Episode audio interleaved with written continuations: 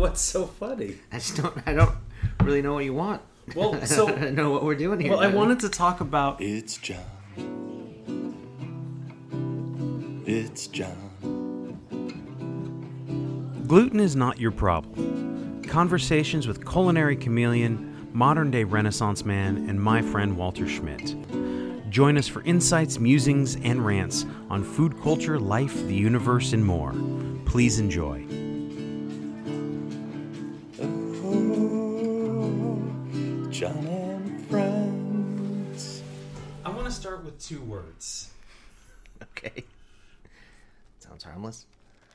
Bloomin' onion.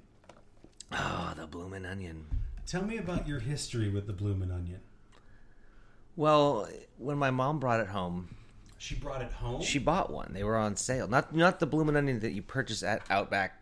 You know, I don't. Can we say the names of company? I don't want to get anyone in trouble, but yeah, they're not sending us a, a check. But um, yeah, it's, you know, you order this thing, but no, then you could then buy this plastic dome with these slats on it, and mm-hmm. you would put your onion in there and slice it up and deep fry it and have the blooming onion, blooming onion at home.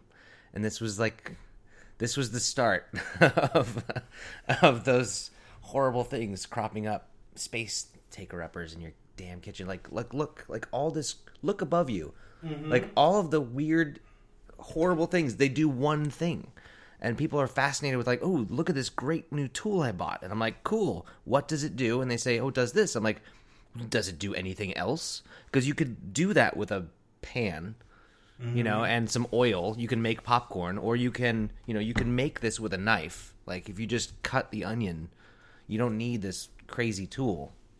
So your frustration with the blooming onion. So you were you were a young man. You were still living at home. I think I was visiting. I was, were I- was back home visiting, and You she were in culinary school, or yeah, you were finished. I was in. I was still in school. I was back for a visit, and she was very excited about this bloomin' onion that she had. She's like, "Oh, look, I have this thing. I could make the bloomin' onion." And I was like, "Mom, you don't even like Outback. Like, you don't even want to go to this restaurant, and you wouldn't order it at the restaurant if you were there." I didn't realize they sold it like as a Yeah. branded thing. I don't know that it's um. It was from them. Okay. It was the bloomin' onion. Like it was like at two o'clock in the morning. They're like, "Look, the bloomin' onion." You know, for Mm-hmm. four easy payments of nineteen ninety five, you too can have a bloomin' onion in your kitchen. Yeah, it's right up there with a garlic press. It's like, cool. What else does it do? We had one of those as a kid. Everyone had one, and it's like it's like the potato masher. It's like that thing that you put in the drawer when you're tired of being able to open that drawer anymore. it's like it's like a spatula, but it's got that block head on it with the wavy lines, and it just it doesn't do anything. Like you just You don't like the potato masher? What do you mash your potatoes with? well, you get yourself a ricer, is what it's called. And it's a big. Mm-hmm. It's like it looks like a big saute pan, but it's got like a spinning wheel on it with a spring, and it makes the perfect mashed potatoes. But it also it, uh, it's great for processing soups or anything else. Ta- puddings. You want to make some tapioca? How do you make tapioca? What's in tapioca? Yeah, you gotta buy the stuff. I'm not gonna walk you through tapioca. Right? I don't know. I don't have a tapioca recipe in my head right now. but but- you would need um, if you want like things like that to be smooth, like rice puddings or you know stuff like that to not be all lumpy and gross, then yeah, you get yourself a ricer. They're great, Mm-hmm. and it and it serves more than one purpose. You can do a lot with a ricer. I never thought to get a ricer. I'll get you one for your yeah, your next birthday. Was that how they make like cauliflower rice? You just throw the cauliflower in there before it's cooked? Cauliflower rice or cauliflower like mashed potatoes, like Well, they call it cauliflower rice because they, they like grind it up or something, so it's got the, the consistency of rice, but it's made from cauliflower. It has a consistency of rice that I don't know what we're talking about. But the ricer, I don't know why it's called a ricer because it no when it when you push it through the ricer, it makes a, a a smooth like the creamiest mashed potatoes you've ever had. And you can yeah you can boil uh, cauliflower and make like you know where you or polenta, you know if you want to like scoop it and have it be like a, a nice smooth. And the only thing, yeah, and the only thing that the bloomin' onion did was it sliced it in a way so it was like a crosshatch blades that came Yeah, down, so that you- open it up and then you deep fry so that none of the sides are too big but like it yeah it had like a spike in the middle so it would hold the onion in the middle but if you don't get it centered perfectly mm-hmm. then it's not gonna cut the onion perfectly so it doesn't really do anything at all like that you couldn't just do with a knife and a pair of eyes and two working human hands Yeah, yeah. So, what about the um? How do you feel about the Ove Glove? Oh, that thing's terrifying. They, well, they say that the Ove Glove because because it's like a rubber thing. Yeah. I mean, like, what are they called? Mat, the regular mitts, oven mitts. Those are kind of scary anyway because if they catch on fire, if they get too hot, or if they get damp, like the because they're cloth, so if they get wet and you grab something hot, it turns the water into steam, which goes right through the glove and Into cooks. Yeah, cooks your skin off of you. When that sucks. Um, but the Ove Glove was rubber, so it wouldn't do that, right? But and it, yeah, it's it's heat tempered rubber to certain temperatures. But what if you cross that threshold? Now you have like weaponized rubber, like cooking it's like how do you get like a rubber that's melting onto your hand off of your hand? I don't know. That thing scares me. I won't put my arm into an oven with a rubber glove on. that just sounds like a really stupid way to get scars on your hand. Hmm. Fair enough. I never thought about it like that. You, what do you? You just you're you're a kitchen towel kind of guy? Yeah, you just because if it gets too hot, you just drop it, and it it's not sick. It's not fixed to your hand. Mm-hmm. I mean, when I fried the skin off of my hand that one time, I was playing with some black powder. That's a story for another day, maybe. But I had gloves on. They were like the it was snowy outside, so I had my little snow mittens where the the the, the wool the wool fingers only came up to the half knuckle, you know, and it had that flap, the the mitt flap, the mitten flap that would kind of come over it, and the mitten flap was down. And I was operating the Bic lighter, and I was lighting the, the black powder that I had made Wiley Coyote style. Like I made like a little trail with a with a pile at the Where end. Where did the black powder come from? It was gunpowder, it was gunpowder. like real gunpowder. yeah, my dad had it in the in the garage for his his muskets. So he was a He was a musketeer. well, no, he was an anthropology professor at the university, and he had stuff. I think that's actually how he got fired. He he had a couple too many, you know, of uh, grandpa's medicine, and went in there and was ex- showing the class how to load and fire a musket in class, and it disturbed everyone in the building. Not with a ball in it. You just, but he would do it for like uh, New Year's Eve, you know, like at the, you know the ball drops at midnight, and he would fire the musket, you know, with no ball in it, just like a big boom, and or your birthdays, or your dad, come on, fire the like musket. Indiana Jones was an anthropologist. Yeah, I think he was. Okay. My dad was not that. he didn't. Well, I mean, I guess he kind of was that. Um, but he went up north. He lived with the Dogrib Indians um, up north in Canada uh, for a number of years. And many of my siblings were actually raised up there with him. Like they spent a lot of their youth I didn't know that. Ma- Mary used to talk about um, her favorite snack as a little girl was uh, the whale tongue. that The the the Indians would um they would freeze the whale tongue, stick them on a stick, you know, and just chew on it. Cold? Yeah, it's like a little snack. Have you ever had whale tongue? No, no, no. But we got to play with it because I came along much later when he was actually down. Actually, got it he, after he got his PhD and came down and was you know at the university. Um, uh, he had like the dog sled. Like we had this huge original like dog sled growing up, and like when it would snow, and like we would like all night we like roll that giant dog sled up to the top of the hill, and like all the neighbor kids would pile into it. It was like a toboggan, but it was like kind of enclosed, like you're inside the little thing. And, mm-hmm. yeah, it was awesome. It was fun. The dog sled was cool. Fascinating. I just You I didn't know any of those no, things? I didn't know that.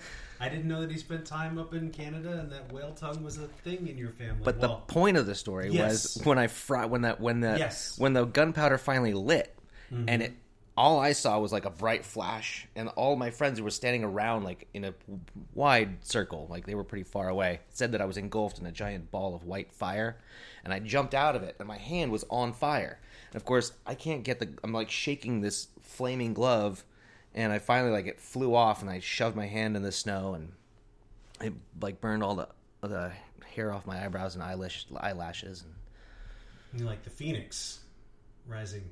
yeah and how old were you when this happened? Uh, i was in high school. I was old enough to know better than to be playing with gunpowder in the Thinking street. you were Wiley Coyote. well i was just i was just wanted to see that you know like in movies where like like in rambo specifically there's that scene in first blood where he has that the, the gunpowder and he's like gonna blow up that thing and he like makes the trail and then mm-hmm. shoots it with the m16 and goes and you see like the, the sparks kind of travel up the mm-hmm. thing. No this whole thing ignited in one thing. Immediately. yes the entire thing when it is at one giant It doesn't take that long. it was just a foomf. It was just like a. That was it. There was no. There was no sparkly, cool thing to Yeah. watch. It was just. Wow, Walter, you should be dead. what happened? Why are we here? I have to go home now. Pretty much. I'm gonna go call right? my mother. I have to go home now. Um, what about like the um, what about like the slap chop? Do you remember that thing? It was like a little container, and you put the thing. I kind of like it. the idea of that thing, but again, it's just going to take up room. Like you can't just dice up a couple of tomatoes. Like Mm-hmm. yeah, but yeah, you put it inside the jar and you slap the thing, and I didn't totally That hate that one, okay? but no, No. none of them are okay. Just some of them are slightly less obnoxious. So you don't like the garlic press? There's the the avocado scraper. Have you seen this thing? No, like we haven't mastered the avocado yet. So you kind of scoop it in, and it pulls it out. Is that cutting it into strips of avocado at the same time? I think so. You've never seen that one? No, I mean I like to eat the like I like to eat a whole half of an avocado. Like mm-hmm. you you pit it, you pull off the skin, and you put your salad dressing on top of it, and it like makes a little bowl of salad dressing. And then as you cut it with a knife and fork, and you eat it like a, a grown civilized person, you know, knife and fork. Yeah. I just, well, I mean, It distributes the the salad dressing. I hear that. What about the uh, pizza scissors? Have you seen these? It's like that plastic triangle with scissors that are attached to one side, and then you cut. I only pizza. have one the one complaint and the one question I'll say it over and over again is well what do you do with that thing when you're done cutting pizza? Like where does it go? Wash it. Where do you with? Where? Uh, Where? With those things? Those other useless tools that are how often? Oh look, you've got a potato masher up there. That's great. I mean, I- because you can't right. put it in a drawer. It's like you have to put this crap somewhere. Like look above all these cabinets in this kitchen. There's things, there's yes. just crap that you can't use anywhere else except oh, I want to spin a salad. Make some ice cream. Yeah, I'm gonna make some ice cream now with my ice cream maker, and then put it back on the ice cream making shelf. Hmm. Make a lot of ice cream around here? No, do they? no, does any- anybody? no, No, no. But they, any but they've got that problem handled, right? I don't spin any salad. Yeah, pizza scissors. It's great. You know, like if they are maybe if they're disposable. Hmm. You know, so like after the pizza party and all the kids go home, you can throw the pizza scissors away. like, I mean, I guess I don't know. What about cooking bacon in the microwave? Is that a thing? it used to be. It's a terrible idea. Yeah. Just put it in the oven. Yeah. Bake bacon. Um, so, Just bake it. so what then? What do you tell people? Like, what do you need in the kitchen? What do you absolutely? What do you, What do you need? You need a cutting board. Yes. You need a good saute pan. Yes. You need a good pot, like a nice big pot. And it doesn't just the biggest pot that you Mm-hmm. can handle in your kitchen size because you can boil the smallest amount of pasta in a big pot. but you true. but you can't cook an enormous amount of pasta in a small pot. You you make a very good. So just get one big good pot. I like Le Creuset. Again, I'm not going to get a check from them, but You might. You like Le Creuset? well, because they don't um it's so sturdy like it's never going to warp. That's your problem with these things is is is like the, the the heat source comes up to the bottom of the pan and when you you take your saute pan or your whatever it is you've just cooked and you put it into the sink or you want to wash it when it hits that cold water i mean metal is you know it's going to warp it's going to get a little wonky. And then if you i mean gas ranges are perfect because it doesn't really matter how wonky your saute pan is. And it's, it's not going to a wonky saute pan is not going to make an ugly omelet. Um, but but I mean, if you don't, if you just have like a the the core, the the coils, the electric, you know, element, then your saute pan has to be flat against that, or you're not going to get even heat distribution, and then parts of your omelet are going to be burned, and parts of your omelet are going to be raw. And A pan, a pot, a cutting board, a good knife, a knife. a couple good knives, one good big chef knife is good, with a good bolster on it, so you can like break through bones if you need to, and a nice small paring knife for the little jobs and delicate work. So what? Two knives. Two knives. Small one, big one. cutting board. That's pretty. You can probably get away with very little else. Mm-hmm. As far as Ooh, if you can get a ricer, that I recommend it. So you like a ricer? Just for the if you just always want to make perfect mashed potatoes and wow your friends as they consistently say, "Wow, your mashed potatoes are always so good. What's your secret?" And you say, "I'll never tell." but but here I am telling. So there it is. It's a ricer. It's a ricer. about that? That's like an Ove Glove. Looks like an odd. Yeah, that's somebody who's going to get skin grafts very soon in their life, probably. What about the Instapot? That's a big popular thing. Is that What is just that? a pressure, pressure cooker of some kind? You don't know about the Instapot? No, is that for like boiling water? No, well, no, it's. Uh, Because boiling water is really hard with like an oven and a pot. I think it's just a pressure cooker. Looks like a oh for like making rice Rice and stews. a crock pot is nice. I have a crock pot. Yeah. I cook rice and like it's it's great. You just like put your rice in there and set it, forget it. So, what would you say is your favorite instrument, tool, utensil in the kitchen? Well, what are our criteria? Like, does it have to be goofy, ridiculous machinery? Because I've got an apple quarter, which is people make fun of it constantly, but I love that silly thing. And you don't use it very often, though. So that's I don't think I've ever actually used it. no. I've never made an apple pie, but I will someday. And when I am, I mean, because it peels the apple and cores it at the same time. And if you want it to slice the apple into little things, I used one at the Balmar Many 10 years ago Yeah. for the because we were gonna make the we were gonna fry the potatoes, so we put a potato on it. We are gonna like make like potato shoestring kind of thing. And that, did that work? Um, I think what our problem was we started with apples and we were making apple shoestrings and we are gonna fry those, and it wasn't really performing. It didn't, so we just kind of stopped. I mean, I. Okay. We never I, made it to potato. I asked because I have this one utensil, and I was wondering if you could um, talk to me about this. You gave this to me um, about a year or so ago, year You and a just half throw ago, shit in my face, don't you? What? and um, it was a, it's a it's a souvenir spoon from Monterey, I think. Yeah, And um, it was during the fires that we had here, yeah. and um, you came back. And if you want to read that out loud, it says, um, "John, I saw this."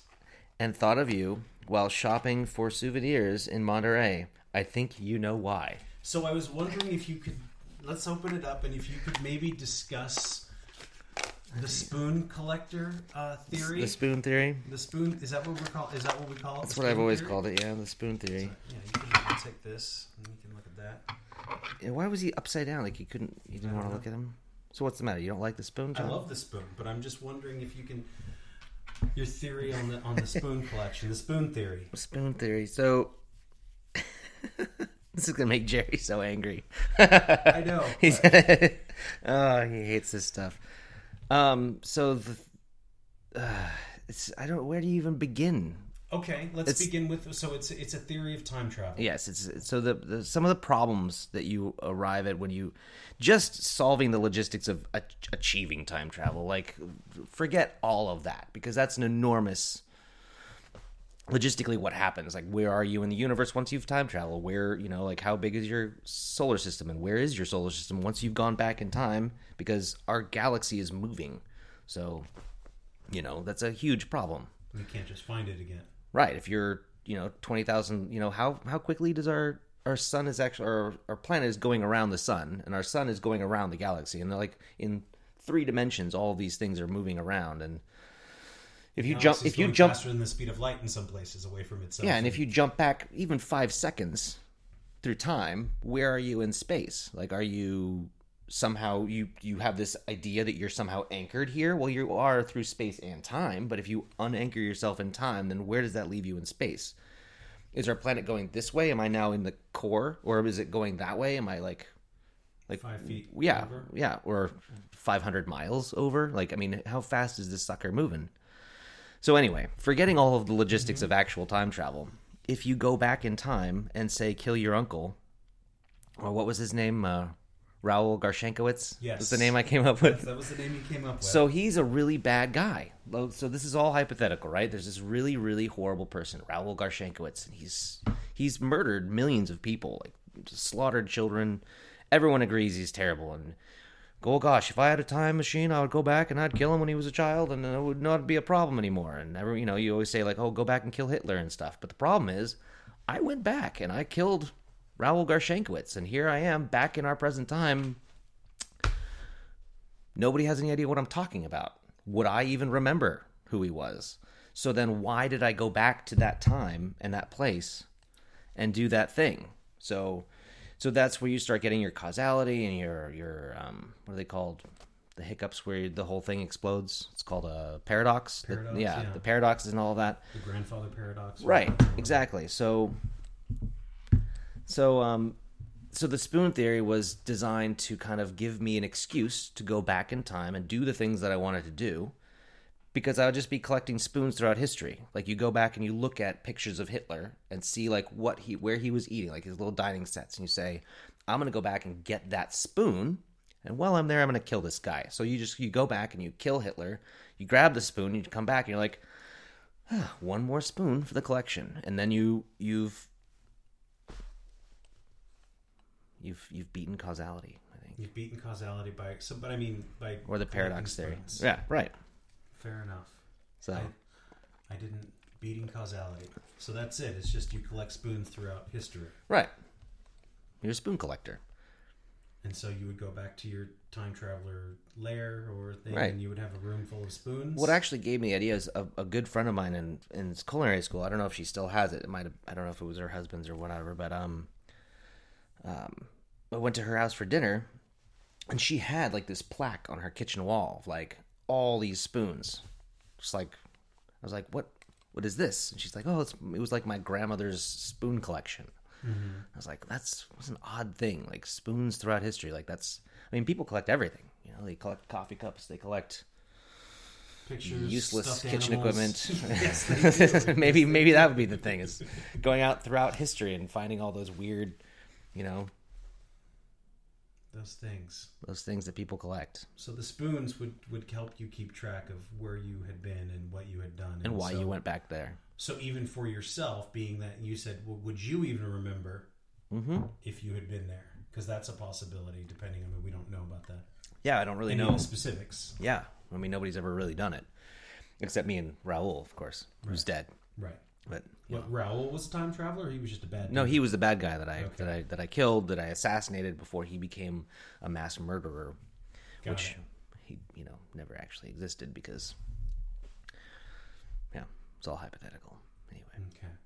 Um, so your your specialty in culinary school was was it sauces? Is that correct? You that was my a favorite. That was my favorite. Yes, I liked I liked soup stocks and sauces very much.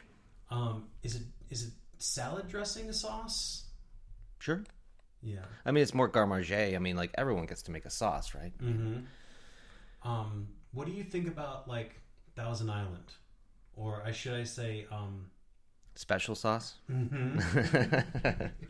I don't. I'm not impressed by special sauce. and I won't have it on my hamburger. Um, didn't we discuss this last time about No, special, sauces? sauce? I don't think so. Ketchup should go on a hamburger and mayonnaise, and then they mix ketchup and mayonnaise and throw relish in there and call it Thousand Island and say it's a special sauce. Or sometimes they throw a little vinegar or some chocolate sauce, or they throw whatever the hell they throw in there, and call it their special sauce. And it's always just, just nasty, sweet nastiness. I don't know. I won't. Yeah, it's gross. Thousand Island. I like Thousand Island on my Reuben. That's where it belongs. That's about the only place for it. I think originally it was Russian dressing, but What was that place that? Remember those Reuben balls we got that were overcooked and yeah, it was weird. That I- was not- I don't really want to say a bunch of negative stuff. I like that place. well, I like other stuff that they have. Maybe I had a bad experience with those Reuben balls. but No, everyone had a bad experience with those Reuben balls, but there's a lot of other good things at that restaurant. Fair enough. Maybe it was an off day. No, it's just a horrible dish. Just, it should not. Don't mess with the Reuben. It doesn't need to be reinvented. It doesn't be repackaged. It's not. I had a Reuben egg roll one time. Did you? No, Oh, why? Just order a Reuben or or something else. they didn't have those on the menu. I know they just have something weird that they've come up with. Mm-hmm. Culinary atrocities. Is that- Culinary atro- uh, culinary atrocities. Well, I mean, these there were all these different things that. Um, is that one of the ones you were the ham and banana hollandaise? that looks so awful. There's all these old. I mean, what, what do you know of these recipes from back in the day? I know Did that you- my dad found a cookbook, or somebody had a cookbook for these things, and it was like all liver and onions, or liver and bananas, and it was like different combinations of bananas, livers, and onions. And Mm-hmm. I mean, we had a lot of great fun joking about these. My, he, thank God, my dad had never actually tried to cook any of them, but. Yeah, those all look terrible. The '60s was a terrible time for food. Look at that! Oh my God! what is that? Super salad loaf. Mm. Wow! Um. So speaking of, What? what is that? that looks pornographic. it's a it's a shrimp sandwich roll. That's pretty. Is there bread in there? It's possible. It's possible. Um. Shrimp sandwich roll. So speaking of loaves, You're not a fan of loaves. Meatloaf. Meatloaf. Just the word loaf is not an attractive word, and if you're gonna have to apply it to food, you've already lost. Like, just stop. Well, what Just- about bread? Yeah, you slice it up and you eat bread slices. You don't eat a bread loaf, do you? You ever sit down and eat a loaf of bread? No, nobody the hell does. It's weird and gross and completely crazy. Meatloaf. I've made some good meatloaf. at No, you time. haven't.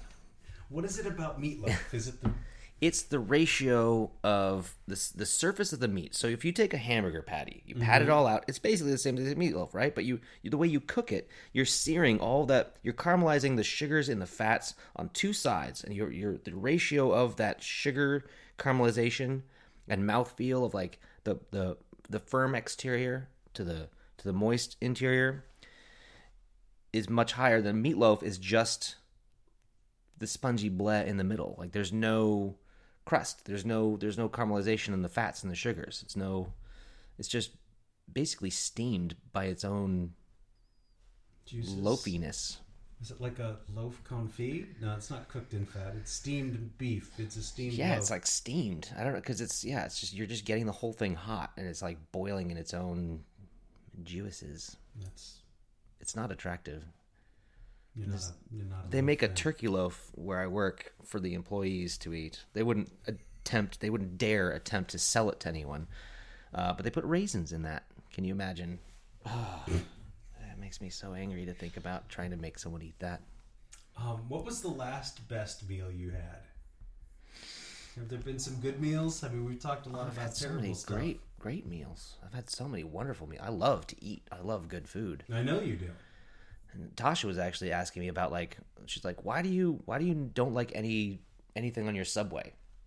Like I just want plain, you know, because I'm hungover. I just want lettuce, a little bit of mayo, like not really any uh, mustard at all. I don't need vegetables.